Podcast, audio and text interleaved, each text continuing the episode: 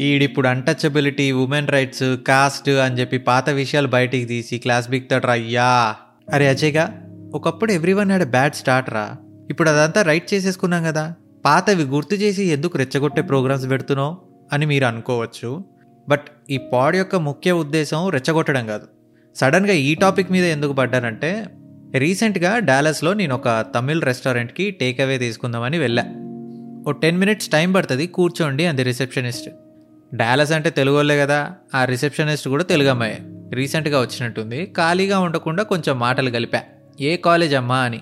UNT అన్నా అని చెప్పింది. ఎక్కడి నుంచి అంటే వైజాగ్ అన్నా అంది. Oh okay. నువ్వు ఇలా మన దేశీ రెస్టారెంట్స్లో వర్క్ చేస్తే ఇక్కడికి మనోళ్ళే వస్తూ పోతూ ఉంటారు. అమెరికన్ కల్చర్కి నువ్వు అడాప్ట్ కావు. వాళ్ళ భాష వ్యవహారం అర్థం అవ్వాలంటే కొంచెం గ్యాస్ స్టేషన్స్లో లేకపోతే అమెరికన్ రెస్టారెంట్స్లో పనిచేయి. You will learn a lot. నేను స్టూడెంట్గా ఉన్నప్పుడు నాకు బాగా హెల్ప్ అయింది.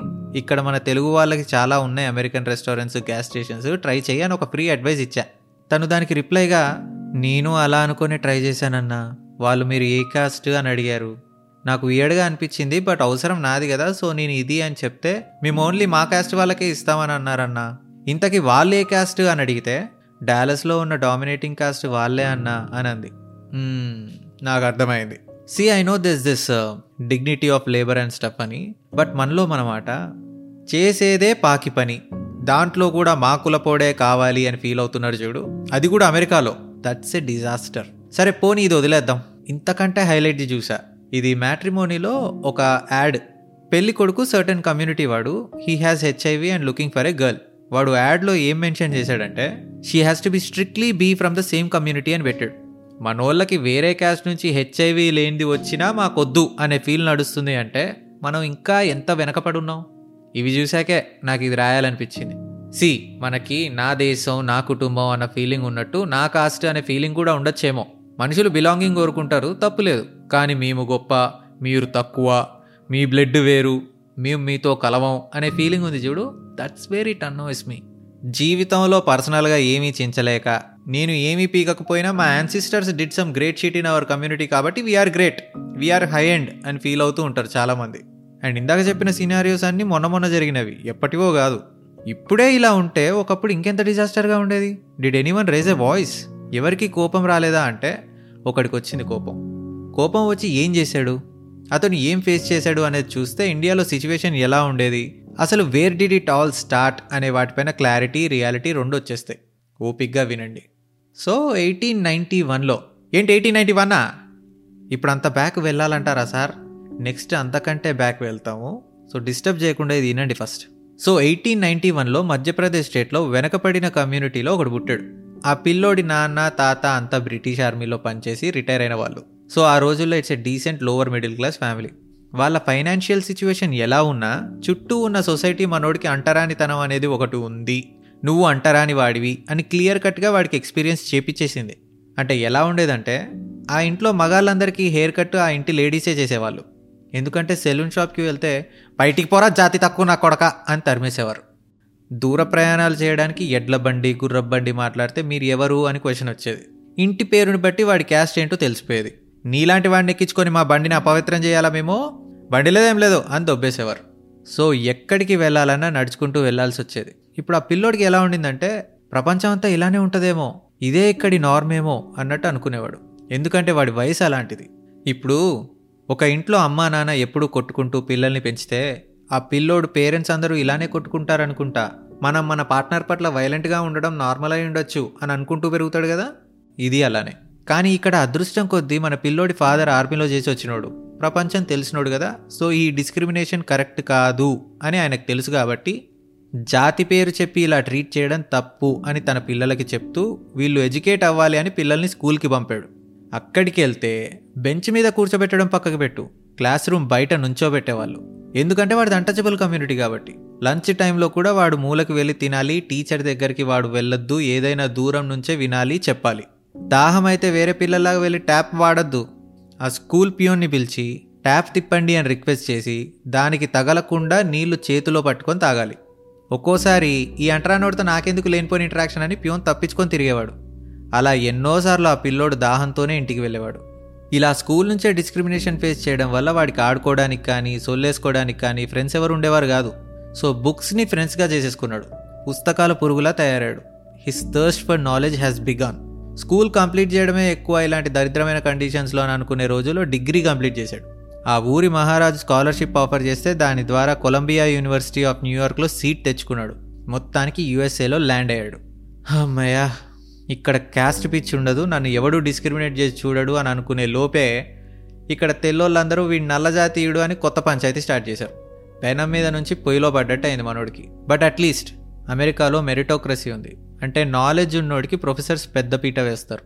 సో మనోడు ఇదే ఛాన్స్ తీసుకొని with in three years of టైంలో double MA and PhD complete చేశాడు. For any one who don't know three years అనేది ఒక మాస్టర్ డిగ్రీ చేయడానికి ఇచ్చే టైం అంత టైంలోనే మనోడు టూ మాస్టర్స్ అండ్ పిహెచ్డి చేసేసాడు. అవి అయిపోగానే లాయర్ అవ్వడానికి లండన్లో బారిస్టర్గా ఎన్రోల్ అయ్యాడు. Simultaneously London school of ఎకనామిక్స్లో the problem with Indian rupee and its solutions అని చెప్పి డాక్టోరియల్ థీసిస్ రాశాడు. He was literally the most qualified guy from India at that point of time also the first man from India to receive a doctorate in economics ఆయనే one of the greatest genius that India has ever produced doctor B R Ambedkar చదువు అంతా అయిపోయింది. తన క్వాలిఫికేషన్స్కి obviously ఇండియాలో మంచి job వచ్చింది. Return వచ్చాడు. Accommodation కోసం హోటల్కి వెళ్ళారు. సూటు బూటు చూసి ఎక్సైటెడ్గా రండి సార్ రండి రూమ్ కావాలా అని ఆఫర్ చేశారు. అవును అని చెప్పి అక్కడ రిజిస్ట్రీలో పేరు ఎంటర్ చేసి ఇచ్చాడు. అది చూసిన రిసెప్షనిస్ట్ నువ్వు అంటచబులా అని చెప్పి రూమ్ లేదేం లేదు పోపో అని చెప్పి పంపించేశారు. ఇలా రోజంతా హోటళ్ళకి వెళ్ళడం కాస్ట్ తెలుసుకొని బయటికి పంపడం ఇదే అయింది పంచాయతీ. ఆయనకి తెలిసిన ఇద్దరు ఆఫీస్ కోలీగ్స్ని కొన్ని డేస్ మీ ఇంట్లో స్టే చేయొచ్చా అని అడిగితే బాబాయ్ నువ్వు వస్తే మా ఇంటికి పని వాళ్ళు ఎవరు రారా ఇబ్బంది అవుతుంది అని ఒకడు. ఇంకొకడేమో నాకు ప్రాబ్లం ఏం లేదు కానీ మా ఆవిడ బ్రాహ్మణ్ కొంచెం పట్టింపులు ఎక్కువ నువ్వు వస్తే తన ఇంట్లో ఉండదురా అని అన్నారు. అన్ని అటెంప్ట్స్ ఫెయిల్ అయిపోగా అర్ధరాత్రి ఒక పార్సీ హోటల్ కనిపిస్తే ఓకే వీళ్ళకి హిందూయిజంలో ఉన్నట్టు కాస్ట్ పంచాయతీ ఉండదు అనుకొని చెక్ ఇన్ అయ్యాడు.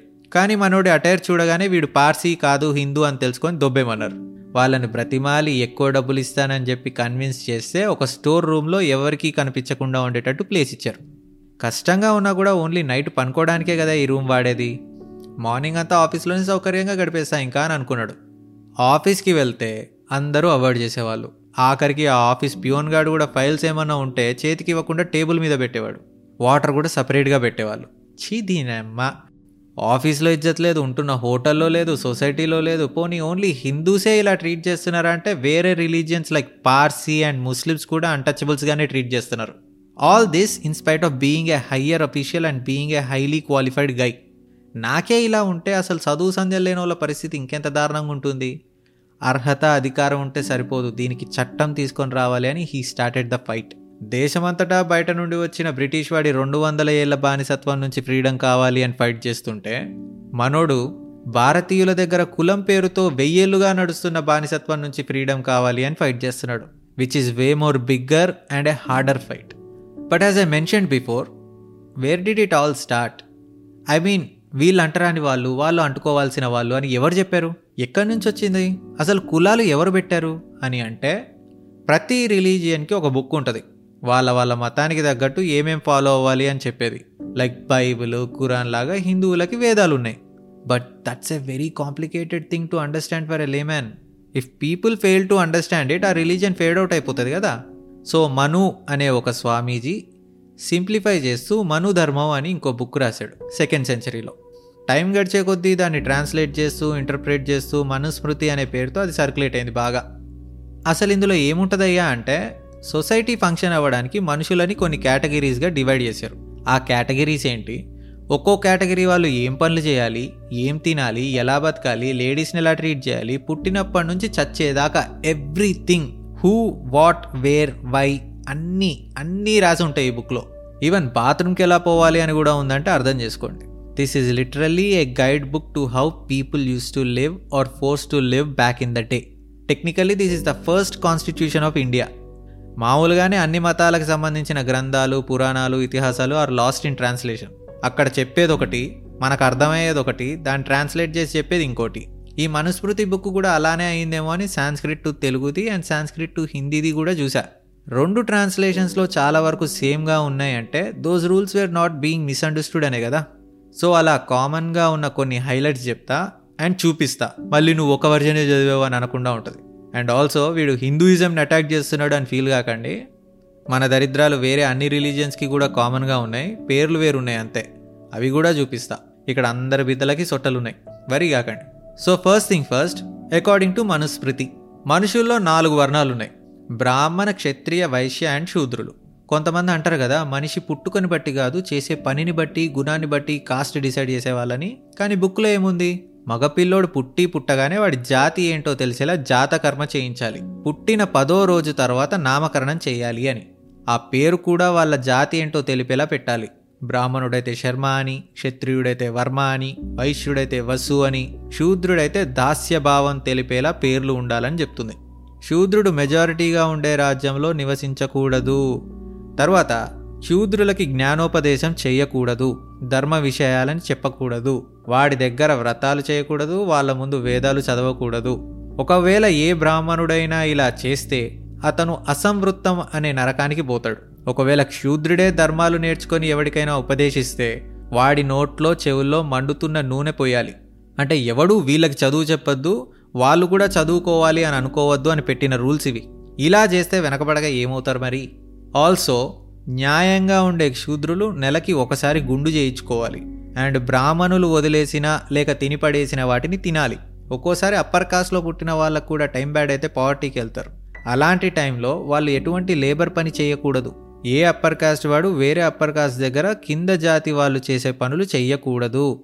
శూద్రుడు పుట్టిందే సేవలు చేయడానికి కాబట్టి వాడికి కానీ వాడి యజమానికి కానీ ఇష్టమున్నా లేకున్నా వాడితో ఆ పనులు చేయించుకోవచ్చు. ఇదే వాడి ధర్మము.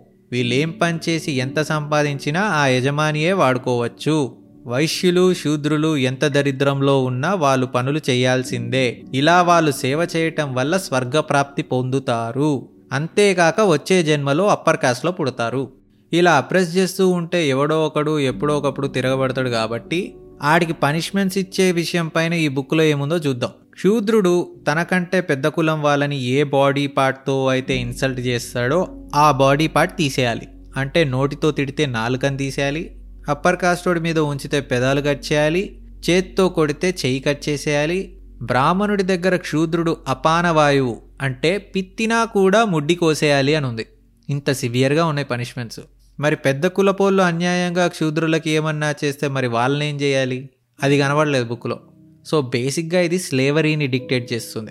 అండ్ ఇంకోటి ఇది బాగుంటుంది. ఏ కాస్ట్ వాళ్ళు ఏ కాస్ట్ వాళ్ళని పెళ్ళి చేసుకోవాలి అనేది. ఐ థింక్ ఎన్నో జనరేషన్స్గా రిలేషన్షిప్స్లో బ్రేకప్స్కి కారణమవుతున్న మేజర్ రీజన్కి బీజం అకార్డింగ్ టు దిస్ బుక్ బ్రాహ్మణ క్షత్రియులు ఉన్న నాలుగు వర్ణాల వాళ్ళని పెళ్ళి చేసుకోవచ్చు. వైశ్యుడు మాత్రం వాడి సొంత కాస్ట్ ఆర్ క్షూద్రులను చేసుకోవచ్చు. శూద్రుడు మాత్రం వాడి జాతికి సంబంధించిన వాళ్ళనే చేసుకోవాలి. ఎవరైనా తమ కంటే తక్కువ కులంలో పుట్టిన ఆడపిల్లను పెళ్ళి చేసుకుంటే వారి సంతానంతో పాటు వాళ్ళ మొత్తం కులాన్ని కూడా చెడగొట్టుకుంటారు. ముఖ్యంగా బ్రాహ్మిన్స్ శూద్రులను చేసుకుంటే వాడు బ్రాహ్మినే కాదు. ఆ పాపానికి ప్రాయశ్చిత్తం కూడా లేదు. వారికి పుట్టే పిల్లలు ఏ వర్ణానికి చెందుతారో చాట్ కూడా ఉంది. ఈ విషయాన్ని ఆత్రి మహర్షి గౌతమ మహర్షి భృగు మహర్షి కూడా వివరించారంట. అది భయ్యా మ్యాటర్. కొంతమంది అనొచ్చు ఈ బుక్కులోనే ఎత్ర నార్యస్తు పూజ్యంతే రమంతే తత్ర దేవత అని కూడా ఉంది. అలాంటి మంచి పాయింట్స్ కూడా చెప్పు అని. ఎస్ ఈ బుక్కులో ఆడవాళ్ళు ఎక్కడైతే పూజింపబడతారో అక్కడ దేవతలు నిలుస్తారు అని చెప్పారు. కాకపోతే పూజ అంటే respect equality or freedom of choice కాదు. పూజ అంటే స్త్రీలకు ఆభరణాలు భోజనము వస్త్రాలు ఇవి ఇచ్చి సంతోషపెట్టడం. గుడిలో దేవతలాగా ఇంట్లోనే కూర్చోబెట్టడం. మరి ఆడవాళ్ళకి ఎడ్యుకేషన్ సంగతి ఏంటి అంటే వాళ్ళకి భర్త సేవయే ఎడ్యుకేషన్ లాంటిది. ఆమె చేసే ఇంటి పనులే హోమం లాంటిది. స్త్రీ తన సొంత ఇంట్లో అయినా సొంత నిర్ణయాలు తీసుకొని ఏమీ చేయకూడదు. ఆమె ఎప్పుడు మగాడి గ్రిప్లో ఉండాలి. చిన్నప్పుడు తండ్రి రక్షణలో పెళ్ళయ్యాక భర్త రక్షణలో ముసల్దయ్యాక పిల్లల రక్షణలో ఉండాలి. ఎందుకంటే అలంకారాలు కోరుకోవడం కామక్రోధాలు కపట స్వభావం ద్రోహం చేయాలి అనే భావన లాంటివి లేడీస్కి న్యాచురల్ ఇన్స్టింగ్స్ కనుక మగాడు వాళ్ళని కాపాడుకోవడానికి కష్టపడాలంట. ఒకవేళ భర్త ఇంకో అమ్మాయిని పెళ్ళి చేసుకోవడం భార్యకి ఇష్టం లేకపోతే తన కోపం తగ్గే వరకు హౌస్ అరెస్ట్ చేసి ఉంచాలి లేకపోతే పుట్టింట్లో వదిలేసి వచ్చేయాలి. ఆడవాళ్ళు క్షేత్రం లాంటివారు పురుషుడు బీజం లాంటివాడు ఇద్దరూ కలిస్తేనే ప్రాణి పుట్టుక వస్తుంది అని ఉంది. క్షేత్రము అంటే స్థలం. ల్యాండ్. ఇష్టం వచ్చినట్టు దున్నుకోండి విత్తనాలు జల్లండి భర్తకి సంతానం ఇచ్చి ఆడవాళ్ళు గౌరవాన్ని పొందండి అని. సో మీ పర్పస్ ఏంటి? జస్ట్ పిల్లల్ని కనండి ఇల్లు చూసుకోండి. అంతేగాని కథలు పడకండి. అండ్ భార్యతో కలిసి భర్త భోజనం చెయ్యకూడదు. భార్య పిల్లలు పనోళ్ళు ఎవరైనా తప్పు చేస్తే తాడుతో కానీ బెత్తంతో కానీ బాడీ వెనక కొట్టాలి. నెత్తి మీద కొట్టద్దు. It's a gentle discipline and domestic వైలెన్స్కి సంబంధించినది కూడా రూల్ ఉంది. Same examples Islam and Christian బుక్స్లో కూడా ఉన్నాయి. స్క్రీన్లో చూపిస్తున్నా చూడండి. ఇవన్నీ చూసాక అనిపిస్తుంది బాబాయ్ ఈ బుక్స్ సగం అప్పట్లో ఉన్న ఆండ్రూ టేట్ లాంటి రాశాడేమో అని. వాడు కూడా ఇవే లాజిక్స్ ఇప్పుడు ఇన్స్టాగ్రామ్లో చెప్తూ ఉంటాడు. I love women I want to provide for them. All I want my women to do this. Just you cook you clean you suck and shut the puck up అని. బేసికల్లీ వివక్షతని పేట్రియార్కీని normalise చేయడానికి వేసిన మొదటి మెట్లు ఇవి. So ఇలా start అయింది. ధర్మో రక్షతి రక్షిత అని అనుకుంటాం కానీ ధర్మం చూస్తే ఇలా ఉంది. సి నేనేమి బ్రాహ్మిన్స్ పైన హీట్రెడ్ పెంచడానికో మన ధర్మం బాగాలేదని చెప్పడానికో ఇది చెప్పట్లేదు. అసలు ఏం జరిగింది ఎలా జరిగింది అనేది మాత్రమే చెప్తున్నాను. యాజ్ ఎ సెట్ బిఫోర్ ట్రాన్స్లేషన్లో ఒరిజినల్ మీనింగ్ లూజ్ అయిందేమో ఎవడికి తెలుసు? ఇన్ఫ్యాక్ట్ నేను నా బ్రాహ్మిన్ ఫ్రెండ్స్ని పౌరోహిత్యంలో ఉన్న వాళ్ళని అడిగా ఈ బుక్ గురించి. వాళ్ళు నాకు చెప్పారు నానా నీకు నిజంగా హిందూ ధర్మం తెలుసుకోవాలి అంటే వేదాస్ చదవాలి. ఈ మనుస్మృతి అనేది ఇన్వేజన్ స్టార్ట్ అవుతున్నప్పుడు సెవెంటీన్త్ సెంచరీలో బ్రాహ్మిన్స్ తమని తాము కాపాడుకోవడానికి వాళ్ళ అథారిటీ చూయించుకోవడానికి ఇష్టం వచ్చినట్టు చేసిన ఇంటర్ప్రిటేషన్స్ ఇన్ఫ్యాక్ట్ బుక్స్లో ఎంత రాసినా ఒక్కోసారి ప్రయోజనం ఉండదు. జనాల్లోకి వెళ్ళాలంటే కథలు కావాలి. అందుకే రాముడు శంభూక అనే ఒక శూద్రుణ్ణి జస్ట్ తపస్సు చేస్తున్నాడని చంపేశాడు అని రామాయణంలో లేని కథని నాటకాలుగా వేసి చూపించేవారు. That story was written by Bhavabhuti in eighth century ఇప్పట్లో సినిమాల్లో చూపించి ప్రొపగాండా పాస్ చేసినట్టు అప్పట్లో నాటకాలు కథలు నడిచాయి. ఇవేమీ తెలియని జనం ఇది వాల్మీకి రామాయణంలో ఉంది. రాముడే శూద్రులను చంపేస్తే మనమెంత అని ఇంకా గట్టిగా ఫాలో అయ్యేవారంట. సో మొత్తానికి కారణం ఏమున్నా మనుస్మృతిని సెకండ్ సెంచరీ నుంచో ఎయిత్ సెంచరీ నుంచో లేక సెవెంటీన్త్ సెంచరీ నుంచో ఏ టైం అయితే ఏంటి? ఆ బుక్నైతే డెఫినెట్గా ఫాలో అయ్యారు. తక్కువలో తక్కువ త్రీ హండ్రెడ్ ఇయర్స్ అయితే నడిచింది. అది సక్సెస్ఫుల్గా ఫాలో అవ్వబట్టే కదా చిన్నప్పటి నుంచి అంబేద్కర్ని ఎఫెక్ట్ చేసింది. You can deny that fact. అందుకే ఆయన ఈ అన్టచబిలిటీ మీద ఫైట్ చేసేటప్పుడు మనుస్మృతిని పబ్లిక్గా తగలబెట్టాడు. ఆయనతో పాటు కొంచెం ప్రపంచం ఎరిగిన బ్రాహ్మిన్స్ కూడా తగలబెట్టారు ఆ పుస్తకాన్ని. మన అదృష్టం ఏంటంటే అట్లీస్ట్ మనకి మన ధర్మాన్ని క్రిటిసైజ్ చేసే కమెంట్ చేసే ఆ రిజెక్ట్ చేసే రైట్స్ ఉన్నాయి. వేరే రిలీజియన్స్ అయితే అది కూడా చేయలేరు. So that's the brief history between caste and its discrimination మరి ఇప్పుడు వందల ఏళ్ళుగా నడిచిన కాస్ట్ అండ్ జెండర్ డిస్క్రిమినేషన్కి అంబేద్కర్ ఇచ్చిన సొల్యూషన్ ఏంటి? ఒకప్పుడు సో కాల్డ్ అప్పర్ కాస్ట్లో ఉన్న వాళ్ళు ఎక్స్ప్లాయిట్ చేశారని ఇప్పుడు అదే కాస్ట్లో ఉన్న వాళ్ళకి అన్యాయం చేస్తున్నారా? అందరూ అనుకున్నట్టు కాన్స్టిట్యూషన్ రాయడానికి కష్టపడింది వేరే వాళ్ళైతే క్రెడిట్ అంబేద్కర్కి ఇస్తున్నారా? ఇవన్నీ నెక్స్ట్ పార్ట్ అయిన కాస్ట్ అండ్ కాన్స్టిట్యూషన్లో మాట్లాడుకుందాం. ఎందుకంటే ఇప్పటికే దగ్గర దగ్గర సెవెంటీన్ మినిట్స్ అయింది ఇంకా లాగితే టూ లాంగ్ అయిపోవచ్చు. సో ఎప్పట్లాగే షేర్ చేయండి. మీకు కాస్ట్ పేరుపైన ఎప్పుడైనా ఏదైనా డిస్క్రిమినేషన్ జరిగితే లెట్ మీ నో. నేనేమైనా అనుకోకుండా ఎవరి కుల మత జాతి లింగానికి సంబంధించిన భావాలని నా ఇగ్నోరెన్స్ వల్ల హర్ట్ చేసి ఉంటే ఐఎమ్ సారీ. నా ఇంటెన్షన్స్ ఒకళ్ళని కించపరచడం కాదు. జరిగిన అన్యాయం జరగాల్సిన న్యాయం. అండ్ ఎస్ అది పెద్దరాయుడు సినిమాలో dialogue but I mean it. So అదండి మ్యాటర్. ఇంకుంటా మరి. నా పేరు Ajay Padarthi. Will meet you with the next pod. Bye.